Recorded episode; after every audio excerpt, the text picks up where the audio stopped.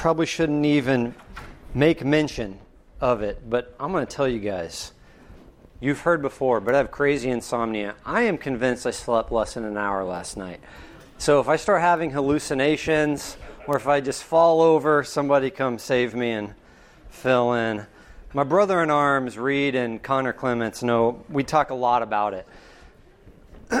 we have competitions of who gets the less sleep, so they relate to me. Um, so, a couple quick things before I jump into my sermon. I uh, announced last week that we're doing just kind of this quick last minute initiative, Hattie's Dry Goods. This was a contact from Clay at Bonton Farm.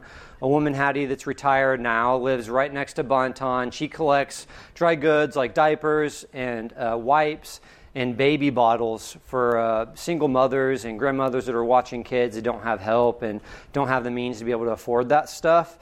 And uh, I thought that's an easy thing for us to provide. And so I know a few people brought that this morning.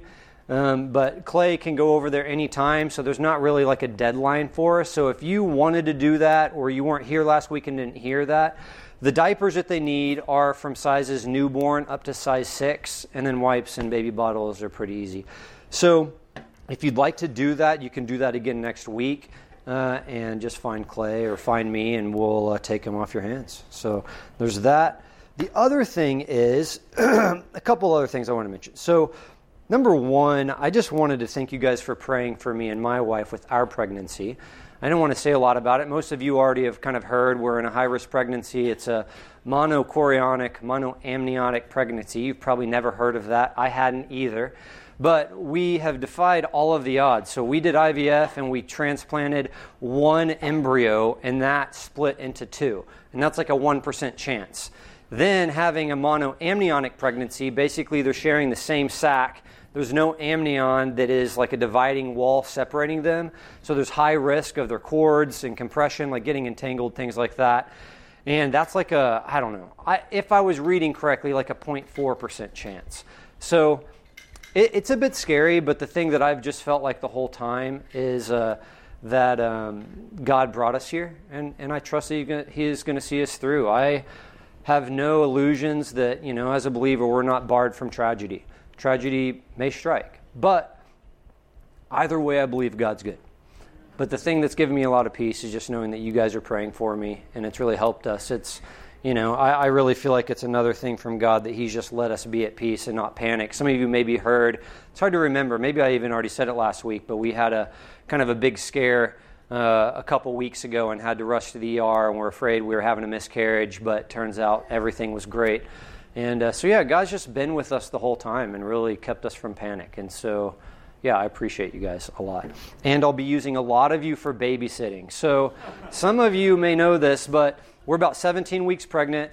Here in about seven weeks, our plan is to have Jamie Ann go to the hospital, and she will stay there until we do a C section. They may do an emergency C section within a week, or she may be there 10 weeks. They really don't want her to have the babies in her longer than 32 weeks and the preference would be that they would stay up till 28 weeks.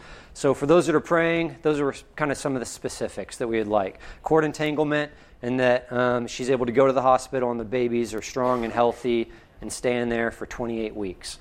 So, yeah, God is good. the other thing is, my mom texted me uh, just a minute ago and said we should probably pray for the Allen shooting victims. Um, if you hadn't heard, there was a, a shooting at the Allen Outlet Mall uh, just yesterday. Yesterday, day before yesterday. See, I'm tired. It's all it's all cloudy. Um, I, think there was one person that lost their life and like nine injured. I don't remember. Seven or eight people that lost their lives. Wow. Yeah, and one was a little little kid. Yeah, just it's hard to wrap your mind around that evil, but let's pray for them. God, we love you so much, and. Uh, I just pray that you can heal the evil and the anger in the world, that the people that are struggling with that, struggling with thoughts of violence and, and uh, demons in their ear, I just pray that you give them people. I pray that you give them a way out. I just pray that uh, as we face senseless tragedy, that you can uh, remind us of your goodness, remind us of your justice, and that we can leave that in your hands, and that we uh, remain steadfast in knowing who you are and what you're doing and what you're going to do. I just pray, especially for these families right now, that you give them uh, just peace that transcends understanding, uh, that you help them to lean on you and look to you uh, to get through this, and that you help their communities and family and friends surround them. And uh, I just pray that you heal what seems like the unhealable. We love you. Amen. so today we're in the second week of our new series, Seeing Jesus. Last week, Ronnie talked to us a little bit about the heart of one on one ministry. Anybody that's been around here long knows kind of our axiom one on one is how it's done. When we look at the life of Jesus, he was extremely relational, he was extremely deliberate and intentional with people, and uh, worked with them on a one on one basis to really build them up and help them understand God and, and uh, follow Him. And uh, so that's something we really try to imitate. I mean, Ronnie has done a tremendous job, and many leaders that have followed to, to set that, that vision for us. And, and I know ch- our church has bought into that. This is something we've talked a great deal about. Um, but we'll continue to talk about it. You know, we talk a lot about this idea that if we want to be excellent in things, that we've got to perfect the basics and uh, continue to practice those and hone those skills. And so that's what we're going to do today. So today's topic is really about one-on-ones inside community. Garrett's going to talk next week about one-on-ones outside community. And the way that we kind of saw that is today would really be more about maturing disciples in the community um, as opposed to evangelizing non-believers per se and bringing them in. And so I didn't want to spend a lot of time on discipleship, but I know we've got a lot of people kind of from different backgrounds, and some of these terms can get confusing. And so uh, I won't go in great depth, but I want to talk a little bit about just what discipleship is. I just said discipleship, put simply, is deliberately helping one another to grow in conformity to Christ. I think one of the things I hear people getting confused about a lot, especially in our community, is this uh, uh, the difference between discipleship and mentorship. And especially as we try to influence each other on a peer level, it gets confusing when we, we start thinking, like, oh, the expectation is that I'm mentoring them. And uh, so I wanted to just kind of very briefly uh, try to move away some of the smoke on that. But I would say, in my estimation, they're not synonymous we're not all going to be mentors, and we're certainly not all commanded to be mentors. We're not all fit to be mentors. I just said I think it's safe to say that mentorship should always include discipleship, but not all discipleship is going to involve mentorship per se. There's a lot of overlap, but when I think of mentorship, to me it's people that have wisdom, that have the wisdom of God, are able to help people in particular situations, whether that's a, a sin struggle or that's a, a situational issue, um, that we're able to help people navigate through that stuff. Discipleship, in my mind, is something that we're all commanded to and called to. It's I am striving to be more like Christ in every area of my life and to imitate Him, to know Him, to be in relationship with Him. In all of my relationships, to the degree wherever I am, relative to wherever I am, I'm going to call people to do the same. Does that make sense? Nobody's off the hook on that. I think that we have, as a church could agree in two simple truths. You're never going to outgrow your need for discipleship, and you're never going to outgrow the command to be a disciple. It's about being people of God that aim for the fullness of God for ourselves and those has called us and those God has called us into relationship with. I think of Philippians 3:13 to 14 here. Many of us will be familiar with this. I'll read it. He just says, "Brothers and sisters, I do not consider myself yet to have taken hold of it, but one thing I do, forgetting what is behind and straining toward what is ahead. I press on toward the goal to win the prize for which God has called me heavenward in Christ Jesus." I think it begs a pretty simple question. Are we still pressing on toward the goal with the intensity of a runner trying to win the prize? Are we pressing on others to run along with us so that they too can win the prize? I don't think many of us would lay claim that we've already received this prize that Paul has talked about, right? But I think when we look in our lives, many of us, it kind of looks like we're resting on our haunches. Maybe at one time we were quite purposeful with some of our relationships, and as time has gone on, for various reasons, we've got a little less than purposeful with our own striving to God and trying to help our other brothers and sisters strive on to God. I don't think often our actions are very compatible with what we lay claim to. Amen? All of us should be either in the midst of being discipled by another or discipling another ourselves. And I would say many of us should be in the midst of both. Disciples make disciples, and disciples don't stop being discipled. Ronnie spoke last week about the Heart of 101 Ministry, as I was talking about. And part of what's at the heart of this is to be a body of believers who are mature in what we believe. I think of several scriptures. There's a lot more. This is not comprehensive, but I'll just throw a few out. So 1 Corinthians 14 20. Brothers and sisters, stop thinking like children. In regard to evil, be infants, but in your thinking, be adults.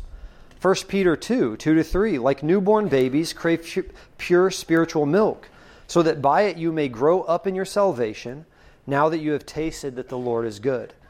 In Hebrews 6 1. Therefore, let us move beyond the elementary teachings about Christ and be taken forward to maturity. Think like adults, crave pure spiritual milk, and move beyond elementary teachings. Do these describe you? Where are you in that process? I would also say it's easy to think of discipleship, I think, at an elementary level for some of us, that discipleship is just something we do to non believers. I think that relatively, we as a church do a phenomenal job at discipleship within our community and outside of our community. I was just thinking back there while we were singing how proud I am to be in a community that disciples. And not only proud, just grateful. Grateful that I've had so many people disciple me. And I know, as I know many of you would echo, I needed multiple people. I needed a community. I, need, I needed people with different skills and nif- different per- perspectives to get through to my hard head and hard heart at times. Um, and I kind of made mention to it earlier, but I would just again thank Ronnie for his leadership. You know, he's told us time and time again that when we ordained him, it was as an evangelist. And anybody that knows Ronnie knows he has a heart for people, he has a vision for people. And you know, the, the thing that I would just say to you, Ronnie, is, you know, I, I know that as you get older and you step back, um, you know, the, the amount of heart and blood and sweat and tears that you've invested into this, you want to see that it's going to continue. And I can confidently tell you that in that regard it will. But just because we're good at something doesn't mean that there's not room for growth. Amen? I think many of us maybe haven't started this. We've let ourselves off the hook, and some of us have become a little less than purposeful. Some of us that are being purposeful, we still have room to become more purposeful. And so I would hope that you would hear what I have to say today. This is going to be scary, but I promise it's not. I've got eight guiding principles. These are not eight points, just eight guiding principles. I'm going to move painfully fast. It goes against everything in me. I'm going to move painfully fast there's not a lot that's novel here. These are things that you know. I just want to plant some seeds um, in your brain for you to think about and pontificate on your own time, in your own devotionals, and then also in your small groups, in your own relationships, that you can flesh these out further and delve into them. Something that's been encouraging to me is. Um, you know, this last few months, I've, I've heard that more and more of the small groups have been going over our sermon material, and that's really neat. I'm glad that you guys are doing that because we're geniuses. And so so the rest of the time, I just really want to answer the simple question. Garrett was the one that had fleshed out this sermon series. We kind of kind of take turns doing that. And uh, so for this one, I, I, called him a couple days ago and just asked him what his vision was. And he said he really wanted me to answer this question. This is how, how I heard it, Garrett. So if it's different, um, I apologize. But how do you have ongoing, meaningful, maturing, one on one relationships within the community? And so, eight guiding principles, not comprehensive. Number one, to give words of life, you must first seek them yourself. No duh, right? I found this neat quote by a seminary professor, Dr. Howard Hendricks, and he said, You cannot impart what you do not possess. You cannot impart what you do not possess. I think we all know this principle, don't we? But we lose sight of it. I know for me, when I was young, you've heard me talk a lot about my foolishness from young years, but you know, I, I, think many can relate to this. As somebody that grew up in the church, I thought I knew a lot more than I did. I don't think I was overtly prideful, but there was certainly pride involved. But I think more of it was just naivety and ignorance. Um, I'd spend a lot of time around people talking about God. I'd spend a lot of time around people talking about Scripture, and I thought I really had a good handle on it. And it wasn't until later in life that I became a good student that I realized how ignorant I was. And the more I study, as you've heard many people say, the dumber I feel. But I've, I, I can tell you the impact of me becoming a good student, falling deeper in love with Scripture, falling in love with the interpretation of Scripture, and wanting it for myself has really allowed me to uh, guide the people I disciple with so much better. It's, it's, it's scary to think what that would look like if I had never learned to become a good student. And I thank you, uh, Brandon and Ronnie, and the other good students in my life that have uh, given me a good vision of that. If you're not making a concerted effort to grow in Christ, then you can't much help someone else in that process. The Lord wants all of his disciples to help in the cause of making other disciples, and this requires a knowledge of him and what he teaches us. I think, again, we know this truth too. People catch on pretty quick if you really love the scripture, if you really know it. And they catch on pretty quick if it's something that has really impacted you and changed you, right? Because that's what people really want. They want to know is this true? Does it really change lives? Does it really change hearts? Can I really change? Can I really live according to this? They need to see that. That's why we tell people, you know, we, we want to become more knowledgeable, but the thing that's most powerful is just a heart that's been changed for God. If your heart's been changed for God and you've given your life to God, you can do discipleship. You know enough to change the world, as we like to say. Maybe as I like to say. Does anybody else say that? I don't know, but We've talked about this as well. This is pretty elementary, but I would just say if, if you've not instituted Scripture and the Word of God and just learning in general as a part of your life, you have to understand it's just something that you choose to do. You just choose to cultivate it. I've mentioned this book before, and I would I would offer it as a recommendation. But James K.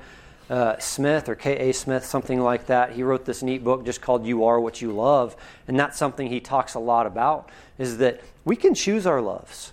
You just invest. You spend your time doing it, and you you grow an appreciation for it. Those doubts, those intimidations, all of that stuff fades away the more time you spend with it. So I would encourage you uh, to do that. And then the other thing is, I would encourage you to ask yourself: Do you have a thirst to really change the hearts and minds of other people? It's easy to say, yeah, I, I want to influence other people for Christ, but do you really thirst for that? I know for me personally, that was one of the things that really helped me turn around becoming a good student. Is that I finally realized there was a large discrepancy with my attitude about school, my study habits, and the way that I was uh, engaging with church and community and what I thought was possible. That I could be a poor student here and be a good student over here, they're just not compatible. You just can't do it. You can't do it. The one bleeds into the other. And so, yeah, I would just encourage you do you have a thirst for other people? Do you have a thirst to really influence them? The second one is do life together. Share your homes and, and your families. This, again, I think is something we do relatively well, but fold people into your life. One of the things that I really am passionate about now that I have kids is letting my family love the people I'm discipling. And not just me loving them. I think about, I don't see uh, Josh Brown here today, you sinner if you're watching. But um, uh, JB's become one of my dearest friends. And one of my favorite things is just teaching my little girls to go and hug and, and give Josh a kiss on the cheek. You know, we'll, we'll, form, we'll uh, record a little video and send it to Josh saying, Hey, buddy, miss you, you know, straight from the girls. What's more endearing and powerful than getting a little kiss on the cheek from a toddler? Right? That's why I love, you know, this is something that, that we've not talked a ton about here, but in the in the recent years because of uh, darn COVID. But uh, you know, Ronnie, I think for a long time did a really good job of greeting people with a, a, a holy kiss. He did that with us growing up, and as a result, I was never shy or embarrassed to get a kiss from my dad, and I'm still not shy or embarrassed to give a kiss to my dad, on the cheek or on the lips. That sounds weird to people, but it's not weird. It's not weird. Jesus loved people and he loved them with a great, pure holiness. And we need to learn to show proper affection to people to let them know we love them. I want to teach my girls to love people. My parents taught me to, to make people feel really welcome, and that's something I'm really passionate about today that I think that we as a community can grow in. That when you see people, that you light up and they see that you light up, right?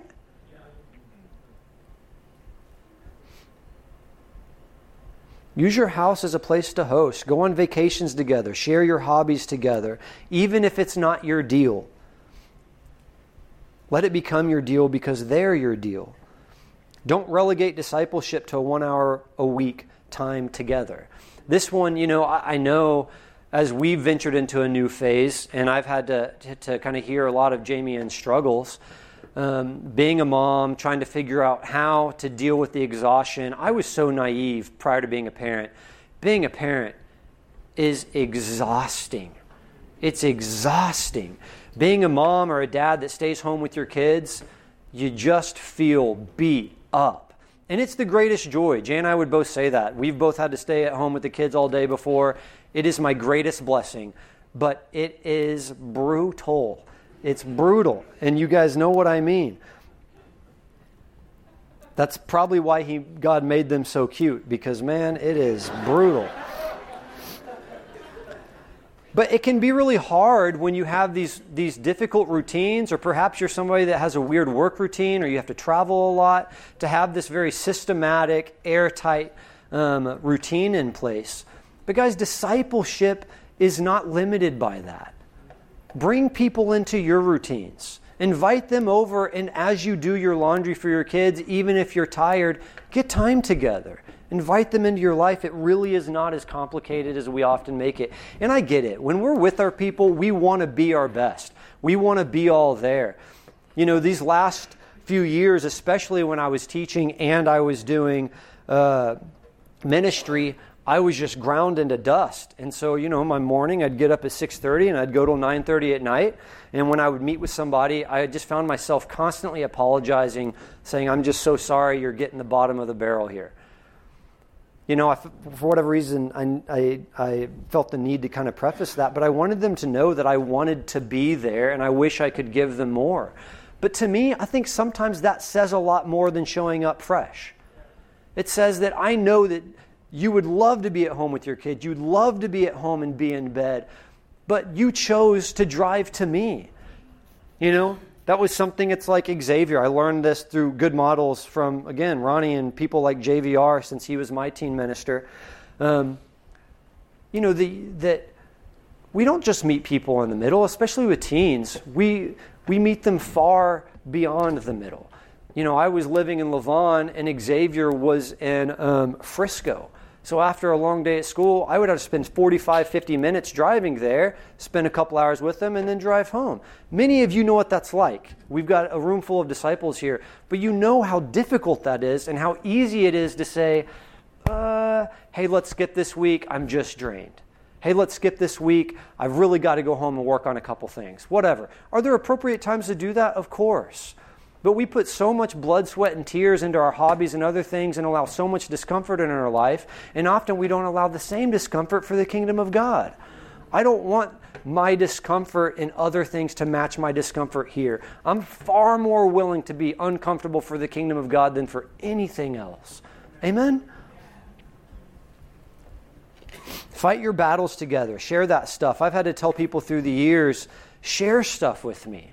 I, I understand it feels noble to say, I want to spare that from you, but you know, and I don't want to add to your weight. You've got this other stuff already. Guys, we want to know that. One of the one another commands is that we bear each other's burdens. We need to help each other stand up and carry those crosses. The next one is just be willing to cause some discomfort for the sake of growth. A major part of believing in people and being their fan is just being willing to call them higher and call them deeper.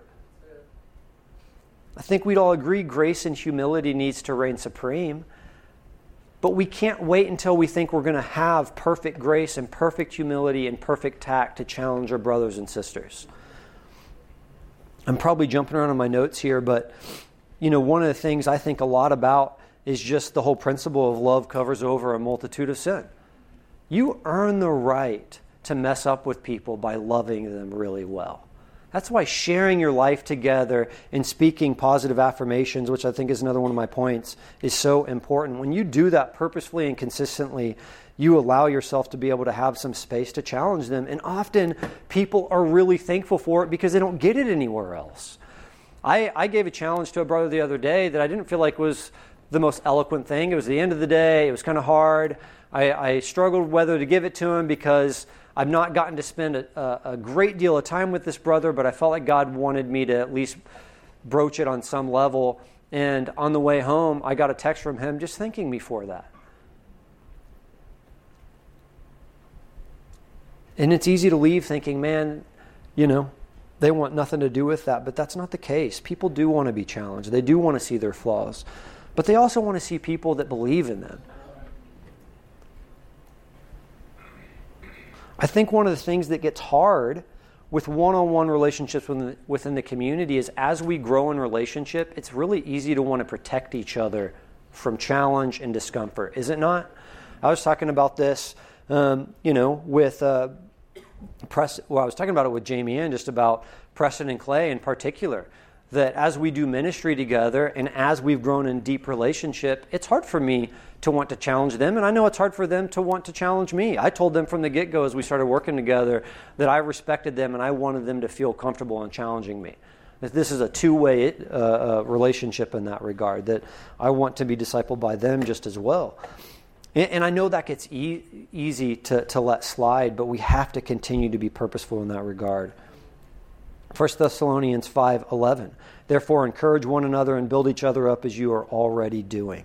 And I think that's fitting because we are already doing that, but let's continue to do it and perfect that.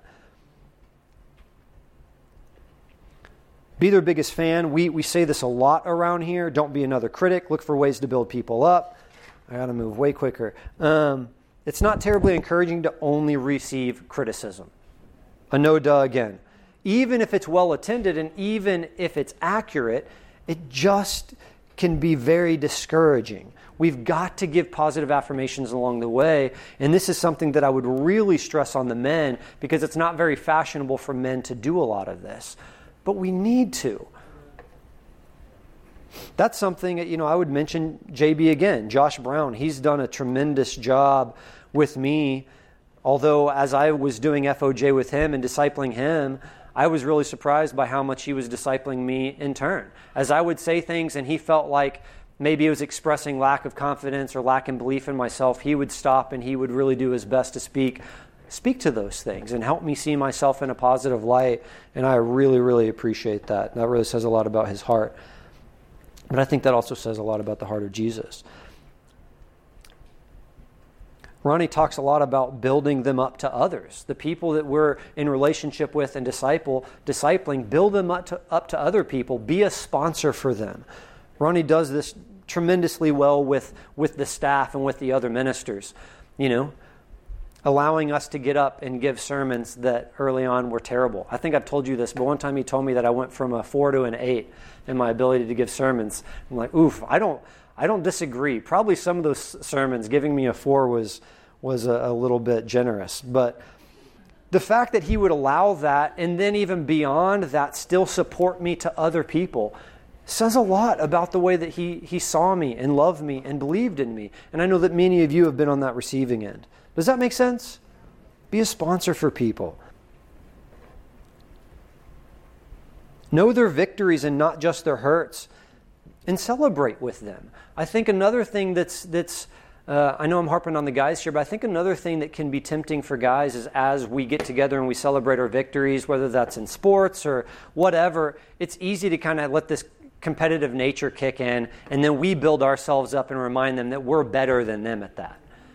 Guys, it's okay to think you're better at something, and we don't always have to tell people that.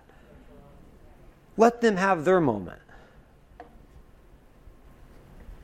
The next one is just be deliberate. And really, all of these in some form or fashion are about being deliberate, but initiate, initiate and seek people out. I would say not only women, but again, harping on the guys here, not, although this is a positive thing, guys want to be pursued too. I had a conversation with uh, one of the guys I'm in FOJ with that told me last week one of the things that frustrates him is he doesn't feel like guys pursue him.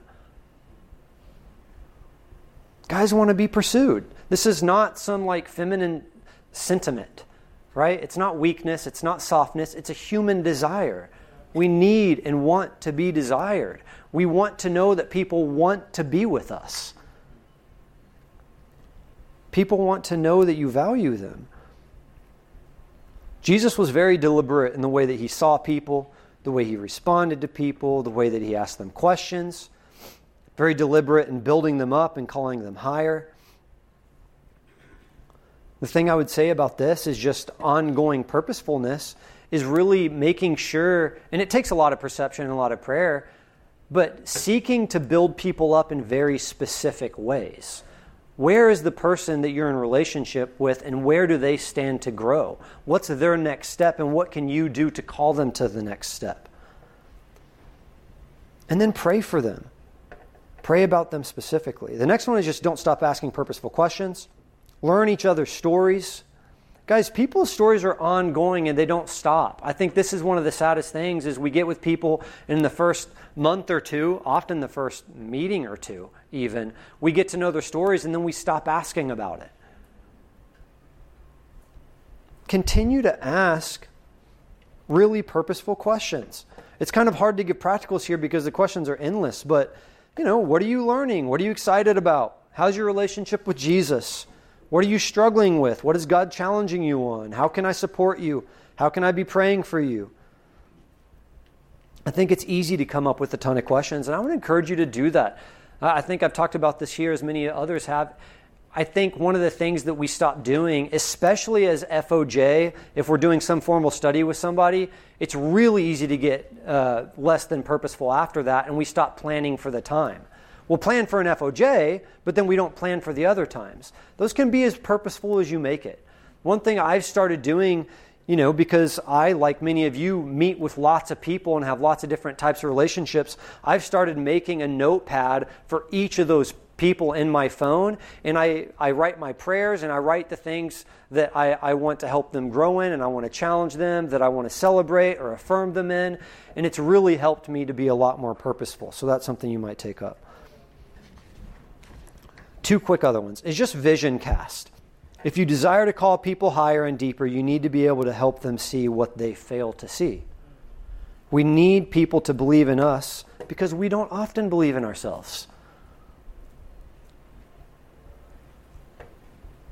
We've said this before, but we'll say it again.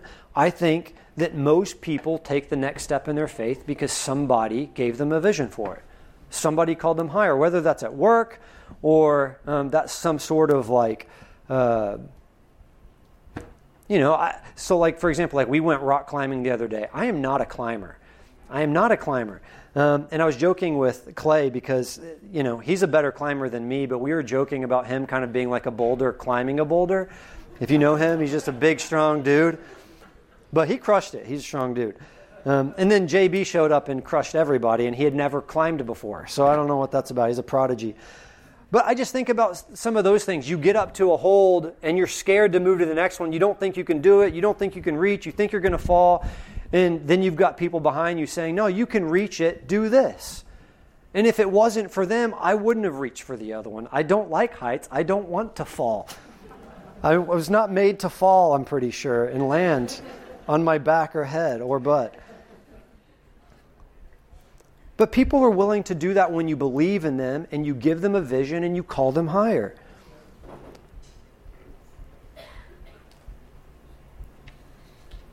This is a hard one, guys, because it takes a lot of prayer. It takes a lot of thoughtfulness.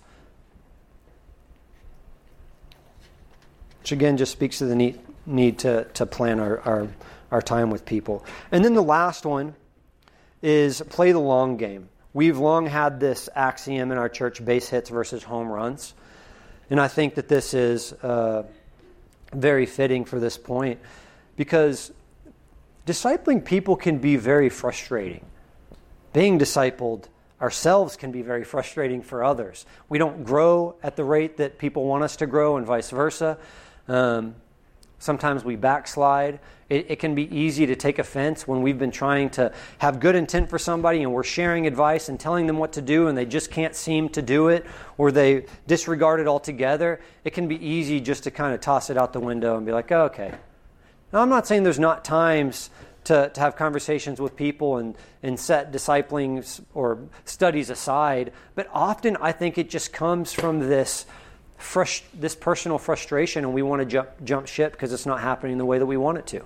It's easy to get this ideal of the ultimate disciple on our head. And while I think it's good to shoot for that, be perfect, therefore, as your heavenly Father is perfect, we have to have a realistic understanding of what people are capable of and where they are. This is something that Ronnie really helped me see through the years as I was trying to um, call my youth workers higher and get the best out of them sometimes he would just say, I think you're already getting the best out of that person. And it helped me really decipher between the ideal and what's realistic so I don't burn people out. That takes a lot of discernment and, again, a lot of prayer and a lot of questioning. But sometimes you're getting the best from that person at that time, so don't jump ship. I think of Jesus in just his few years with his, his disciples how insanely frustrating that would have been. And I, but I also think about the consequences if he had bailed on any one of them. The aim should be just to get the best out of people. What's the best they can give, and perhaps already giving it. So, in conclusion, moving on from there, I would just say pray, seek, and ask. If you don't have somebody that you're discipling and you would like to disciple somebody, you feel like um, you don't have one of those relationships, maybe that's a study, maybe that's not a study. I would say number one, pray about it. Number two, get with another leader. I was talking about that with another brother within the last few months. He felt like God had kind of done a lot with him and was moving him, to, him into a place where he could influence some other people, but he didn't even know where to begin. He didn't know how to think about that. That's an okay place to start. Get with somebody in the church and ask.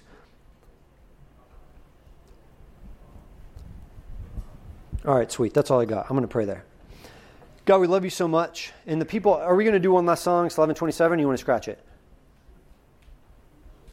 Do it? Okay, song people coming up. We got one last song.